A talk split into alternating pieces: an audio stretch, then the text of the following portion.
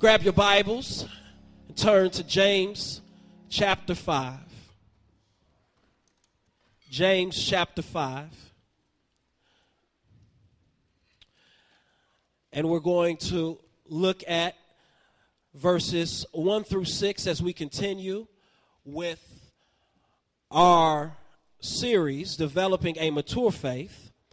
And today we're going to look at how God responds to hoarders and answers the prayers of harvesters. When you get there, say amen.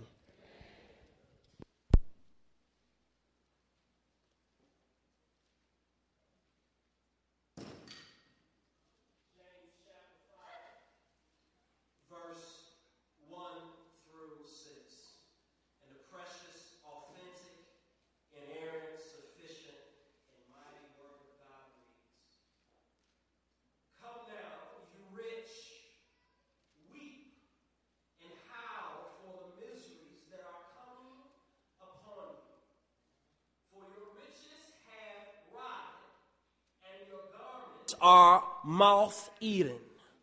Your gold and silver have corroded, and their corrosion will be evidence against you and will eat your flesh like fire. You have laid up treasure in the last days. Behold, the wages of laborers who mowed your fields, which you kept back by fraud they are crying against you, and the cries of the harvesters have reached the ears of the Lord of hosts. You have lived on the earth in luxury and in self indulgence. You have fattened your hearts in a day of slaughter. You have condemned and murdered the righteous person. He does not resist you.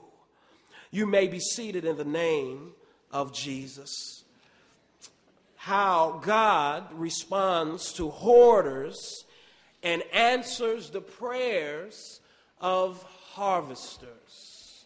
One day, while watching television, I went to the TV guide, and as I scrolled through the possibilities the, that were in front of me, I came up on a channel that is called A&E.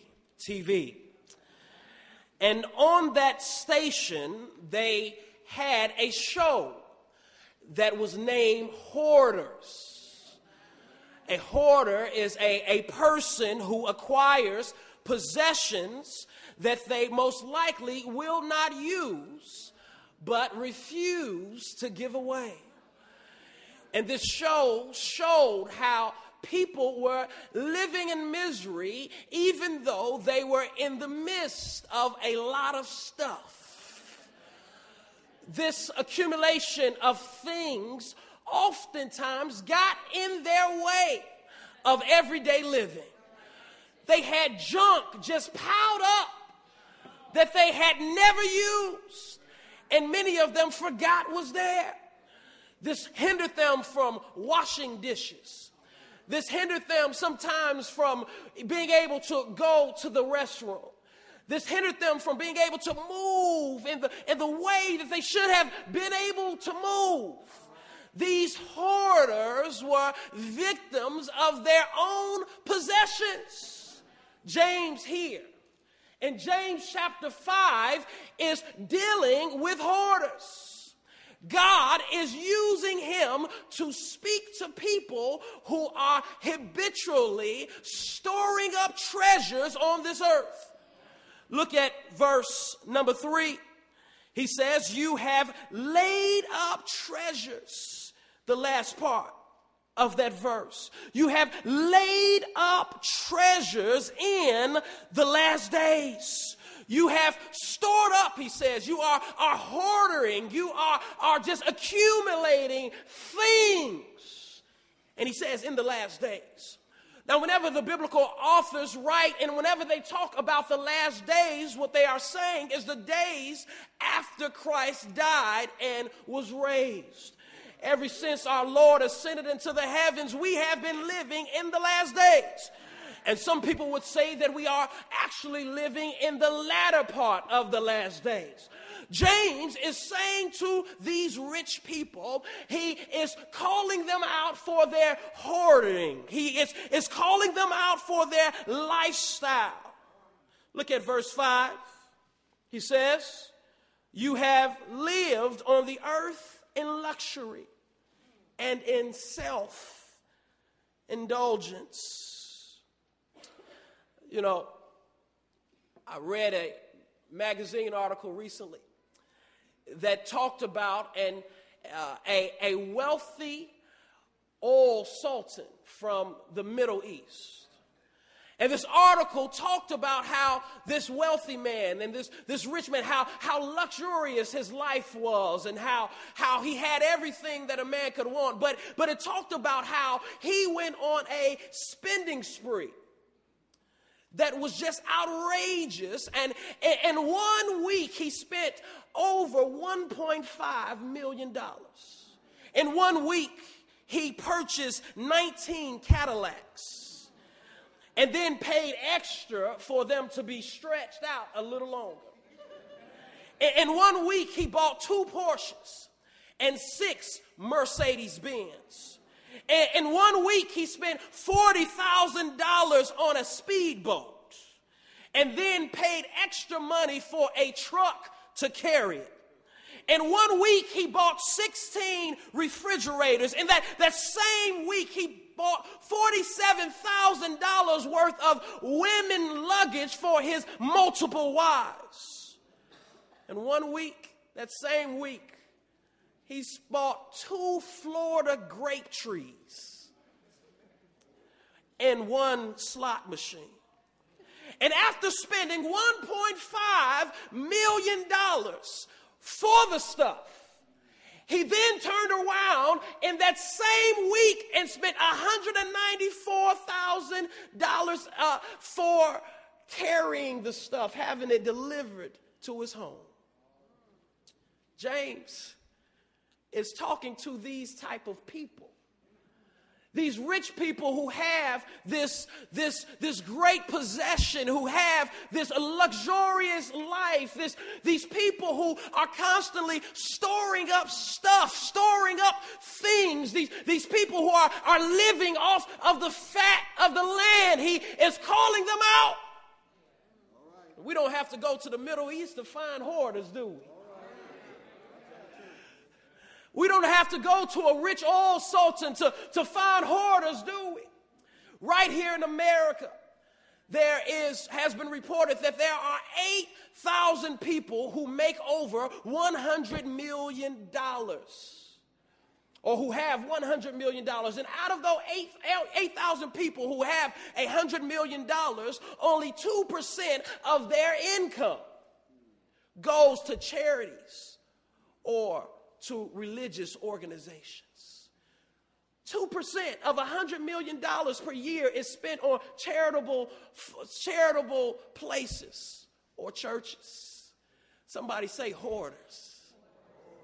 Storing up things, storing up possessions, storing up their treasures on this earth. Hoarders. And, and let's face it, the problem with these people is not that they have money. But the problem with people like this is that they love money. You remember what Paul told his young protege, uh, protege in 1 Timothy chapter 6 verse 10. What did he say? He said, "It is the love of money that is the root of all kinds of evil." See, the Bible is not condemning money. Money in itself is not evil. James is not condemning people who have wealth. The Bible talks about uh, many patriarchs and, and, and, biblical people who were who pleased God with their lifestyles and who were well off. The Bible talks in Proverbs about the, the ant. He says, Consider the ways of the ant and how the ant is a, a good steward of what God has and how he, he stores up for the winter months. Having money, having possessions is not the problem, but what your possessions have you when you love money, that's the issue. A man who can go out and spend $1.5 million is a man who is in, in love with money. And when we love money, in essence, we, we worship money. And anytime we find ourselves worshiping anything or anybody other than God, it's idolatry. And idolatry is satanic. God wants people to sell out for, uh, Satan wants people to sell out for money. Uh, he wants people to become worshipers of things, to become hoarders, to, to live their lives seeking to become rich and, and wealthy. You remember uh, Jesus after he was baptized and after God pronounced him and said, This is my beloved Son in whom I'm well pleased. You remember what the Bible says? The Bible says that God led Jesus into the wilderness. The Holy Spirit led him into the wilderness. And you remember when he was in the wilderness, how Satan came and tempted him and, and, and tried to wear him down. And you remember how Satan took him to a high mountain and told Jesus, Jesus, look, if you would just bow down and if you would just worship me, all these things that you see, they will be yours. You remember how Jesus spoke the word of God how Jesus refused to be a hoarder, how, how Jesus refused to get off his life's purpose and his life intentions for some, some monetary things. You remember how he told Satan, he says, God has not called me to, to worship you. He says, he, he quoted Moses about how we should only worship the Lord our God and worship him only. There have been people who have sold their souls to Satan for money. You don't believe me? You don't believe me? You're a diehard, huh? Snoop Dogg. Snoop Dogg and Dogg. Calvin Broadus. in his autobiography called The Godfather or The Dog Father, one of them. Probably the dog father, because everything he do has to do with a dog. Amen. So we'll go there. He talked about how there was a time in his life where he almost lost his life and how Satan came to him. And, and, Satan told him that if he would just worship him, if he would just live his life for him, that he would make him rich and make him wealthy and allow his career to take off.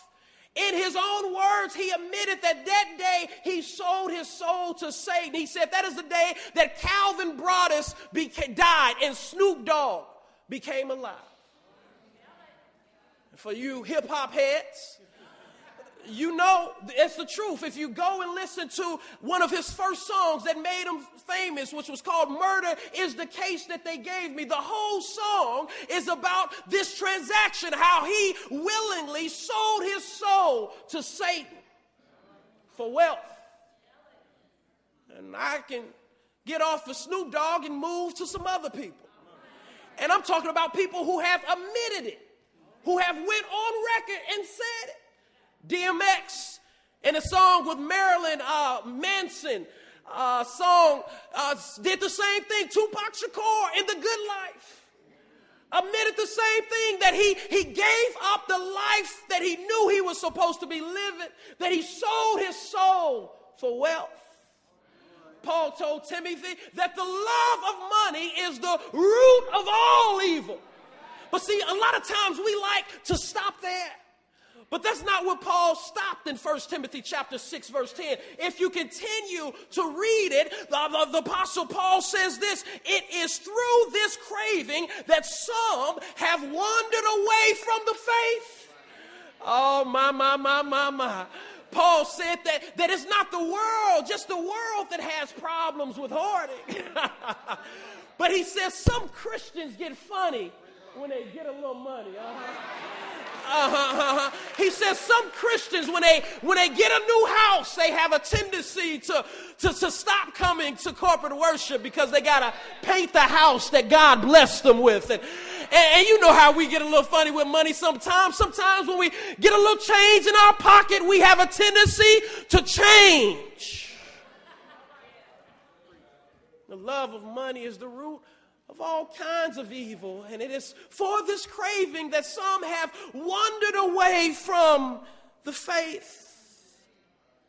Jesus, after ministering to a young rich ruler, young rich ruler denied him because he was a hoarder, living a life of, of self indulgence, because he wanted to live the good life after he denied Christ and, and turned his back on Christ because Christ was not his treasure. You remember what Jesus said? He said, It is, it is, is going to be extremely difficult for a, a rich man to inherit heaven. He said it's going to be like a camel trying to get through the eye of a needle. needle. Now, he didn't say that it was impossible, but he said it was difficult. Because the more things that a person possesses, the, the more possessions that a, a person has that they store up and that they hoard, the, the more I, I, I've come to know, the more that their heart tends to wander from God because they become less dependent on God because they think that money can get them everything that they want. Money can get you a lot of things, baby, but money can't get you peace. Ask Britney Spears. Money can get you a lot of things, but money cannot get you a good man. Ask Madonna. Money can get you a lot of, come on, somebody. A lot of things, but money can't buy you character. Ex Tiger Woods. Who said that?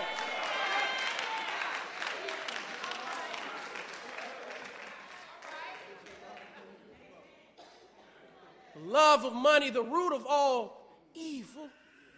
Many people have, have, have become hoarders, living their life for their, their money. And that's why I've come to a, a place where I, I've really come to respect and to admire the proverb, Proverbs chapter 30, verse 8 and 9. I come to really admire what that, that, that, that writer of that proverb has to say when he cried out to the Lord and prayed a powerful prayer. He said, Lord, give me neither poverty or riches. Feed me with the food that is needful for me, lest I be full and deny you and say, Who is the Lord? Or at least I be poor and the Lord give me, and, and, I, and, and I am caused to steal from others and profane the name of God. That was a wise man. That man prayed. He said, Lord, give me what I can handle. And that's a wise prayer. Lord, Lord, don't, don't, if I can't handle a Mercedes Benz, Lord, don't give me a Mercedes Benz. If I can't handle a, a five bedroom house with a, a four car garage, Lord, don't give me a five car. Lord, give me enough. Give me just enough that, Lord, I, where I, I'm constantly seeking you, but I don't have to worry about, about stealing from somebody else. Lord, give me what I can handle.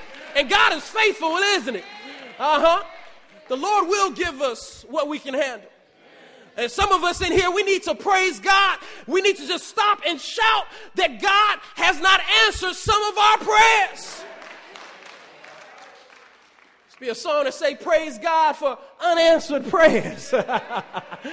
oh, praise God that He didn't give you that man that you wanted, who turned out to be no good. Praise God that He didn't give you that woman that you was lusting after that turned out to be no good. Praise God for unanswered prayers. Touch your neighbor and say, You need to just pray, Lord, give me what I can handle, Lord.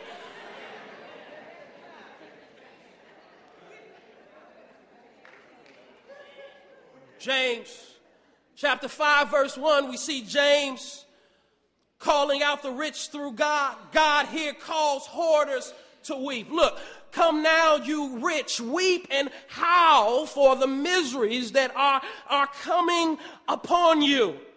He calls them to weep. He, he calls them to cry out.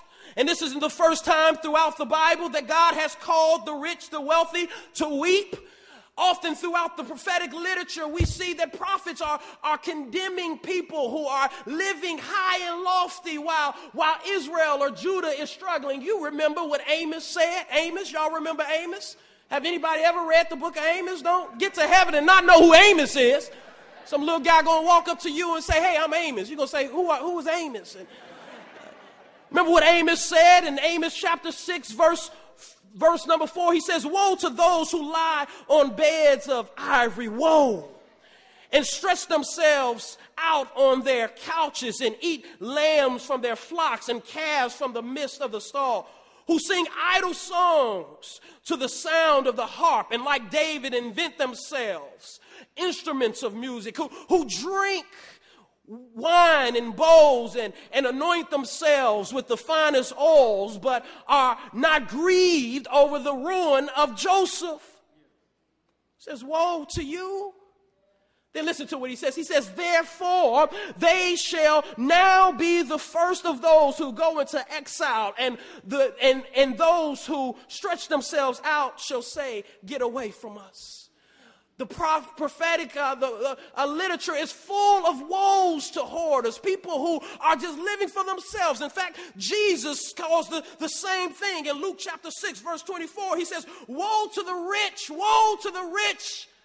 Woe means curse, curse to the rich, for they have received their consolation. Now we know that these woes, these warnings, these curses, it's not just to people who are rich, but to people who treasure their possessions. It's not just to everyone who has money. This is not, this is not, not just the, the, the rule. This is, uh, uh, uh he's calling out people who, who are in love with their possessions and who are living lives of indulgence while the people around them are suffering. Why does James call these people to weep. Look at verse 2 Your riches have rotted, and your garments are moth eaten. Your gold and silver have corroded, and their corrosion will be evidence against you. James calls these people to weep. He calls them to cry because he said that your, your riches are, are rusting, they're, they're corroding. Now we know that gold does not corrode. It does not rust. But what he's saying is, is that it's losing value. It's losing its importance. He says, weep. He says, cry. He says, he says, he says, cry out because the very thing that you have put your trust in is losing its value. Now, what's interesting about this claim is, is that uh, most theologians, well, in the way that you date James, most theologians says that 10 to 15 years after this was written is when Rome came and overtook Jerusalem. Rome came and, and, and began to oppress the Jews. So these Jews that James is warning here in this passage, he's telling them, woe to you. He says that your money is losing its importance, it's, it's losing its value. This, this, this, this very warning came true some 10 to 15 years later. As the ones who would have been reading this or would have heard this from another parishioner at a, at a local synagogue who was sitting there with his wealth just 10 years later will look at his wealth being taken away by another man. You know, my father used to tell me, he says, Boy, don't fall in love with things. He said, Don't fall in love with a house, don't fall in love with a car, don't fall in love with your possessions. He says, Because when you die, it's going to be somebody else's.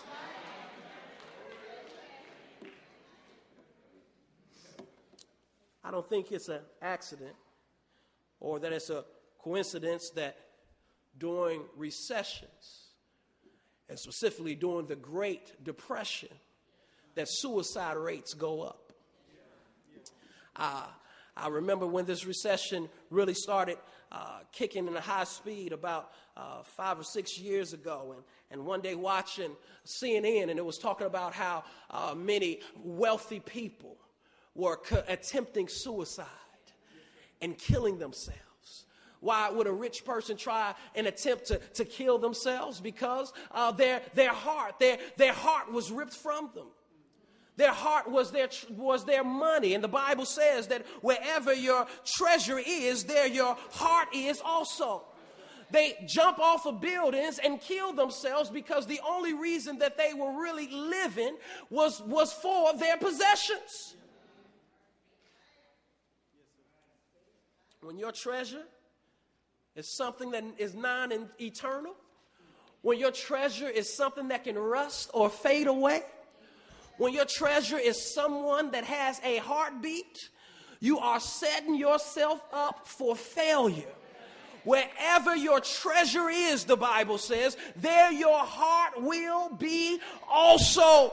That's why I like this memory verse of the month that the Lord put on my heart and that we selected because in, Psalms chapter 73, verse 25 through 26, uh, uh, Asaph makes it very clear where his treasure is, where his heart is. He says, Whom have I in heaven but you? And there is nothing that on earth that I desire besides you. My flesh and my heart may fail, but God is the strength of my life and my portion forever. And this is in the midst of a psalm in which, in the beginning of the psalm, he's looking at what everybody else has. And then he shakes himself off and say, man, what am I thinking? Uh, uh, that's not my treasure. My treasure is in the Lord. And there's somebody in here today who needs to, to switch treasures. who needs to make a, a bank account exchange. Somebody here has their treasure in Chase when it ought to be in Christ. Somebody has their treasure in a person. And I know how it feels, baby. I, have put my hope and, and my investment in people before, but let me tell you a little secret if you haven't already found it out. People are fragile. Uh, people will love you one minute and hate on you the next. People will smile in your face and stab you in the back. And some will smile in your face and stab you in the front. People will kiss you and betray you with the same lips. Oh, I've been there. I, have put my treasure in people before. I know what it's like to be broken. I, I put my treasure in a young woman before for four long years. For long, long, long years. When you put your treasure in somebody who isn't worth your treasure, those years seem real long. Then when she walked out, I was messed up. And then I went from putting my treasure into her and said, Well, I can't put it in a person, so maybe I'll put it in things. So I tried to start being that guy who was always looking good and always looking nice. Went out and got a credit card in college. Said, I want to be the one that's popping at the party. I want the attention when I walk in the door. Maxed out the card. Two years later, paying for something that I made a purchase for.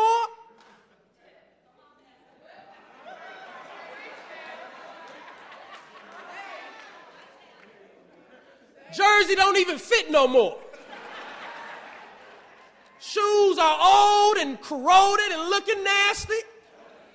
Put my treasure in things before. I, I, have attempted to put my treasure in, in stuff that will make me forget about the moment before. I know what it feels like, but I'm here to tell you today if you are putting your treasure in anything and anyone other than Christ, you are setting yourself up for failure.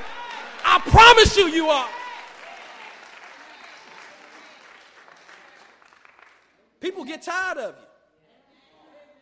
People get tired of themselves. And then blame you. Now, I'm not saying you can't trust someone. I'm saying we should not worship a person. We should not put our heart's investment in that person. That's what David said. Put not your trust in princes, in a son of man in whom there is no salvation. But blessed is he whose help is in the God of Jacob and whose hope is in the Lord, the one who made the heavens and the earth and the sea, the Lord who will always reign.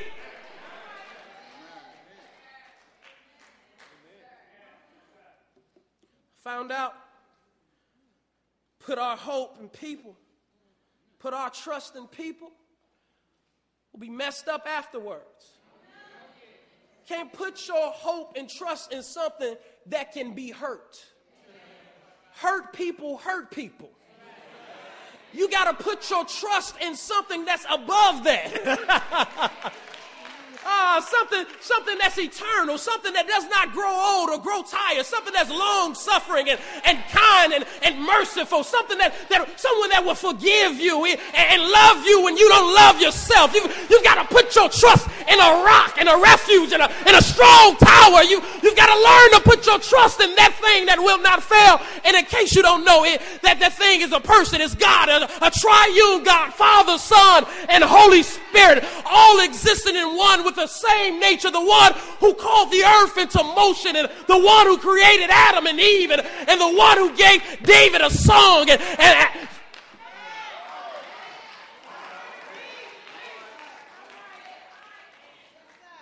Here in this text, we see God exposing how hoarders receive their wealth. Look at your word. Verse 4 How do they receive their wealth? How do these rich people whom James is going to receive it? He says, Behold, the wages of the laborers who mowed your fields, which you kept back by fraud. oh, my, my, my. God here is pulling back the covers and exposing those people who are in high places. And he's calling them out through James. he says, James, this is how they getting over. There's people out there working in the fields. And, and these rich people, they're not paying them what they deserve. And we don't have to go back some 2,000 years to feel this illustration or application, do we? Uh, God has been doing some exposing in the last 10 years, hasn't he? There's been some 500, uh, uh, some, some, some big uh, uh, companies that, uh, that, that have been exposed for not dealing fairly, and, and, and their workers can't get a raise, but all the executives get a raise. God has been doing some exposing, hasn't he? He's done some exposing with some politicians who take tax collectors' money and who live a life that is above their, their means. He's done some exposing, hasn't he? He he's, he's exposed some, some prosperity preaching uh, preachers and, and put their mess out on television some people who are, are, who are who are preaching a false hope to people and getting them to give their last while they live on the other side of town driving a Bentley. What is a preacher doing with a Bentley? God, God has a way of exposing, don't he? He has a way uh, of showing people what's really going on, what's the thing be- behind the thing, doesn't he? He has a way of exposing fraud. Says, look at you, living the high life. They're not paying the people who are making you the money. says, look at your fraud. Recently, I was invited to see a, a movie uh, premiere that was done by a ministry called Life in Abundance, a ministry that is called to reach out to the poorest places of the world and give them hope through the gospel. A ministry that is, is dedicated even more specifically to Africa. And in this, this, this, this film, which was called This Is My Normal, it was a, a documentary about the people of Nairobi, Kenya, which lived in the slums. There were four million people that were living in what was called, and what they called slums. Uh, four million people in, in really a, a radius or, or a circumference of maybe uh, a four miles. They were living on top of each other. This film broke my heart. It broke my heart to see uh, four million people using one river supply for everything. They use this river for, for everything. They, they use the same river to, to, to bathe in that they used as a, a source of waste management. They, they got the, the water from this river uh, was also used to cook their food. Uh, uh, uh, it was just, just, just one river that ran through the slums that they used for everything. They would look at the river in the morning to see if it was a, a spot that was clean where there wasn't any waste coming and run and, and take a bath and then come out. And this was their normal. They lived in 10 by 10 tens. The average person to a 10 was 10 people living on top of each other.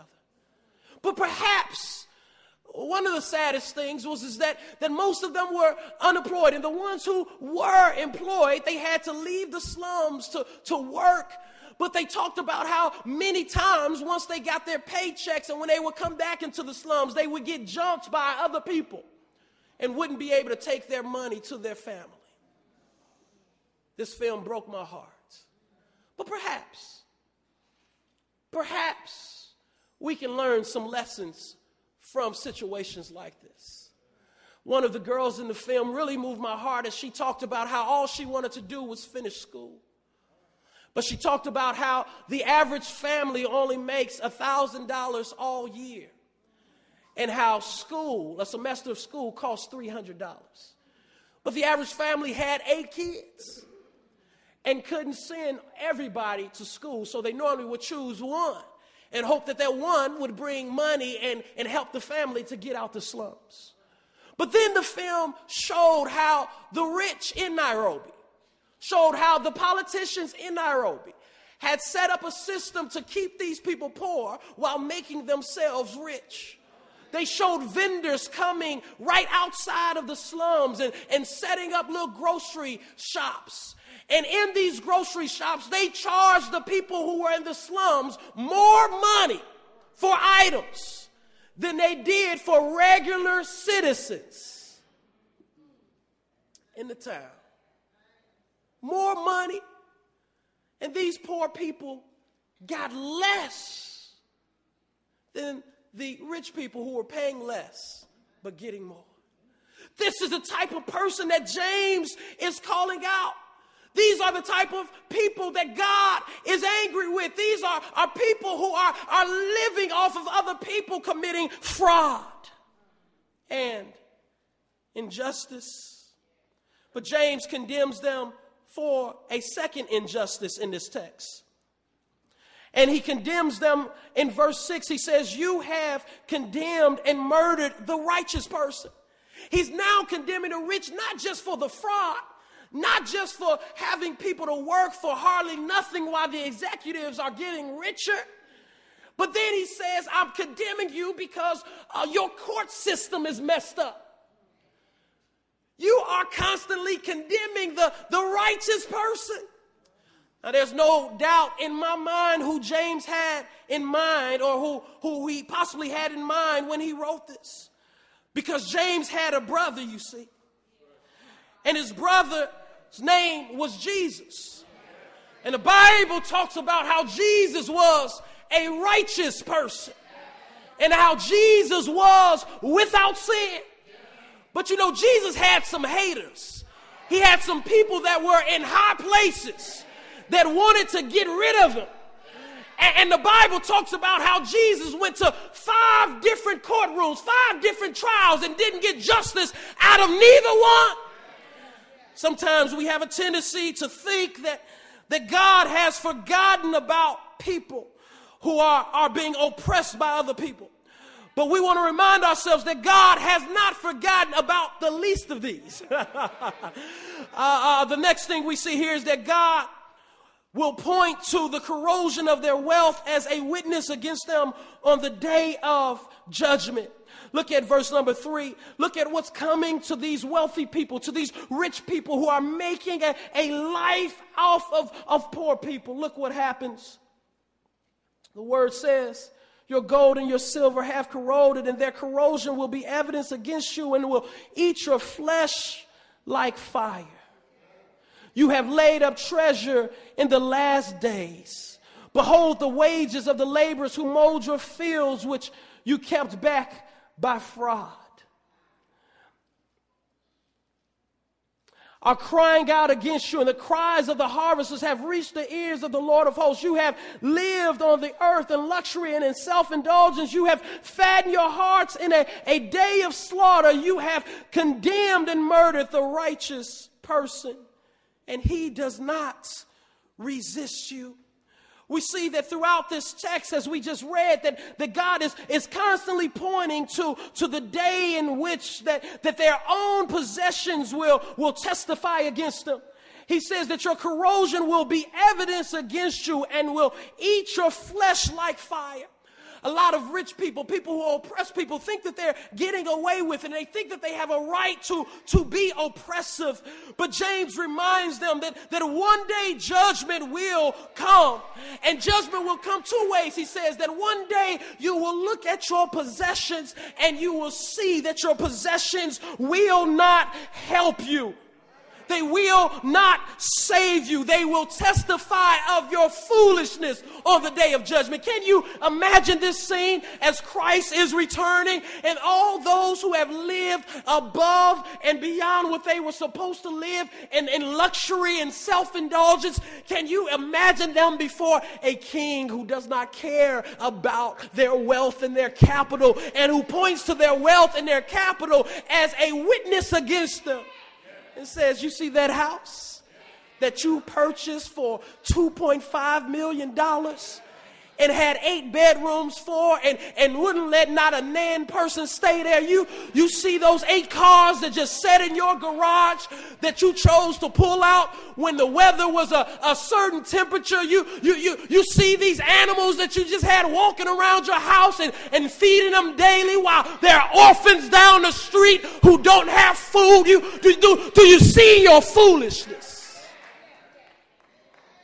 On the day of judgment, it will testify against them. And that's what Jesus said in Matthew chapter 25 that, that on the day of judgment, there will be some questions. What, uh, uh, uh, why didn't you come and visit me when I was in prison?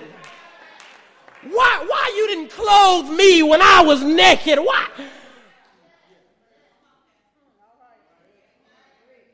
Says you have fattened, verse 5, your hearts on the day of judgment. On the day of judgment, you have fattened your hearts. Uh, this is a picture he's given us of a, of a hog who is eating all that he can, fattening himself, eating the slop, enjoying it, looking at another hog and smiling, saying, We've got the good life. But little do they know that in just a little bit of time, they will go and be slaughtered.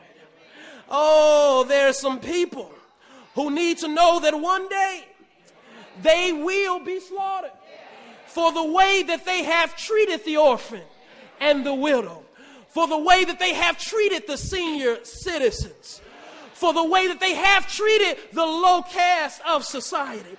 See, this text right here reminds us of a couple important things. And the first thing that it reminds us is, is that God sees how the greedy uh, treat the needy. And that the greedy will not go on forever without being condemned for the way that they treat the needy. God sees it. But the second thing it reminds us is that God hears the prayers of the harvesters. In this text, we see that the Bible says in verse number four, the cries of the harvesters have reached the ears of the Lord of hosts. Now, now, that's interesting. The cries of a harvester. Who are these harvesters? These harvesters are the people who have worked for the wealthy, but who are not being paid for their wealth, for, for their work. And, and the Bible says that the cries of the harvesters are, are reaching the ears of the Lord, and, and, and that, that, that the Lord is hearing their prayers, and, and that the Lord is hearing their cries. And if this is this is interesting. This is really good because God is so consistent. As I was reading this, I, my mind went back to Exodus chapter one, and and it reminded me how there were some more harvesters, some some people who were called the children of Israel, and how they were under slavery and in captivity in Egypt, and how Pharaoh were, was being a, a harsh taskmaster, and and how he was uh, making them work, and and how he was how he was oppressing them in some really bad ways. But, but you know, the Bible talks about how God heard the prayers of Israel and how the prayers of Israel reached his ears. And, and the Bible talks about how God began to work and how God began to move. And, and God began to raise up a man by the name of Moses, a man who most people would consider a basket case. And, and God allowed Moses to be raised in, in Pharaoh's household. And, and Moses, for 40 years, got a great education. And, and receive the top of the line treatment. But, but one day God touched Moses' heart and, and allowed Moses to see the injustices that were going on in society. And the Bible talks about how then Moses went and he, he actually killed a man because he just got so upset. So he ran for his life for 40 years, he was in the wilderness, uh, living as a nomad. But, but God had a purpose for Moses. He, he took the first 40 years of Moses' life, his education, and he said, I'm going to use that education and, and allow you to communicate and write some books called the Torah. And then he took the next 40 years of Moses' life and said, I'm going to use your education in the hood. I'm going to use what you learned in the wilderness and I'm going to have you come and deliver my people because the prayers of the righteous avail of much. I, I, can just see some people in Israel as they were making bricks without straw. I can, I can see them making bricks and, and groaning and praying and saying, Lord, when are you going to help us? Lord, do you not see us? Lord, when are you going to deliver us? Can you see them? I can see them singing songs of, of Zion, praying that, that God would reveal himself to them. But you know, as I as I read this, my mind then went uh, to something that, that many of you may relate uh, of, and, and, some of you in here may, may really uh, uh, care about it. it. it. reminded me of, of a people who were uh, uh, taken from Africa and who was brought here to the United States. And, and it reminded me of, of a people who were oppressed and put in cotton fields and, and who were, were reaping cotton but not getting paid for it and, and who were being beaten and, and treated in all kind of ways. And, and it reminded me of how my grandmother used to tell me about her great grandmother and how they used to sing while in the cotton field and, and pray that the Lord would deliver them. It, it reminded me about how God then heard their prayers and, and heard their cries and, and eventually gave them freedom in the United States. But, but then it reminded me about a movement called the Civil Rights Movement, how even though they were free in the States, they still did not have equality. They, they still were being mistreated. They, they still were being put in the back of the bus. They, they still wouldn't be able to eat at the same tables that other people could eat at. And it reminded me about how God heard their cries and, and God began to raise up some people type of people that he raised up. He, he raised up some W.E.B. Du Boises. He, he raised up some James Bevels. He, he raised up some Diana Nashes. He, he raised up some Dick Gregory's. He, he raised up some Harry Belafontes. He, he raised up a Rosa Parks. He, he raised up a Martin Luther King who came with the message of Amos saying, let, let justice roll like waters and, and righteousness like the, wa- like the mighty streams. God hears the prayers of harvesters. I don't care where you are. I don't care how broke you are. I don't care if you don't have a job. Lift your head high and begin to cry out to the Lord. For the Lord said, I will supply all of your needs but that's not the only prayers that were answered. I'm taken back to a greater story, a story that is way more powerful. A story of a person named Simeon who was one day in the temple. And the Bible says that this man was a righteous man. He was devout and he was waiting on the consolation of Israel. He was waiting on the one that Isaiah talked about. He was waiting on the one that Jeremiah looked forward to. He was waiting on the one that his parents would have so enough told him about. And this man one day was led by the Holy Spirit to go into the temple. And when he went into the temple, the Bible says that he saw a man and a woman with a little baby my God. And, and the Bible talks about how this man, under the unction of the Holy Spirit, looked at this baby and knew that Israel's hope was among him. And the Bible talks about how this man then anointed Christ and called and told everybody that this is the Lord, this is Christ. And in that same temple, there was a prophetess by the name of Anna. And the Bible says that Anna was a broken woman, that Anna had lost her husband, that Anna was in the temple day and night crying out to the Lord, saying, Lord, I see that your people are in bondage. Lord, when are you going to bring a deliverer? And the Bible says that, that God allowed Anna to see the deliverer. And the deliverer's name was Jesus. Jesus, born of the Virgin Mary. Jesus came down 42 generations. Jesus was born uh, in Bethlehem in a manger. He wasn't born in a nice hotel. He wasn't born at the Trump Towers. He wasn't born as a wealthy person, but he came and he lived among us.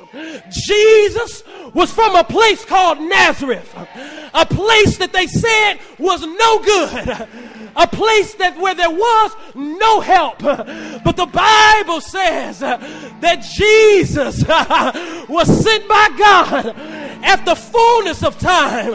When the fullness of time had come, God sent forth his son, made of a woman, made under the law to redeem them, not just those who were socially oppressed, but those who are spiritually oppressed. Uh, Jesus uh, came to solve uh, a bigger problem. Jesus came that the lame might see. Jesus came that the blind might see uh, and that the lame might walk. Uh, Jesus came uh, in order that we would have life and life more abundantly. Jesus came. He heard the prayers of the harvesters saying, Lord, send your Messiah send the consolation of Israel. Lord, uh, we need some help. Uh, we need some relief. We need some hope. And Jesus sure enough gives relief. He sure enough gives hope. I'm so glad that my treasure is not in earthly things, but that my treasure is in the Lamb of God. Jesus is worth my time. Jesus is worth my effort. Jesus is worth the pain, baby, because Jesus cares about you more than you could care about yourself. Let me tell you what Jesus did. Uh, Jesus, uh, Jesus, uh, my liaison, Jesus, my advocate, Jesus, my righteousness, Jesus, my peace, Jesus, my joy. He came, He died, He rose, He ascended with all power. Yeah! Jesus, greater than Moses. Jesus, greater than Elijah. Jesus, greater than John the Baptist. Jesus, greater than Muhammad. Jesus, greater than W.E.B. Du Bois. Jesus, greater than Martin Luther King. Jesus, yeah.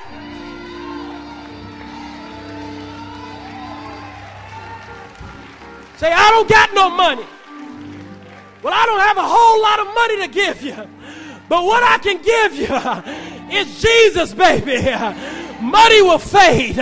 Money will go away. You can get robbed for your money, but you can't get robbed for Jesus. Jesus can't be taken away. Yeah.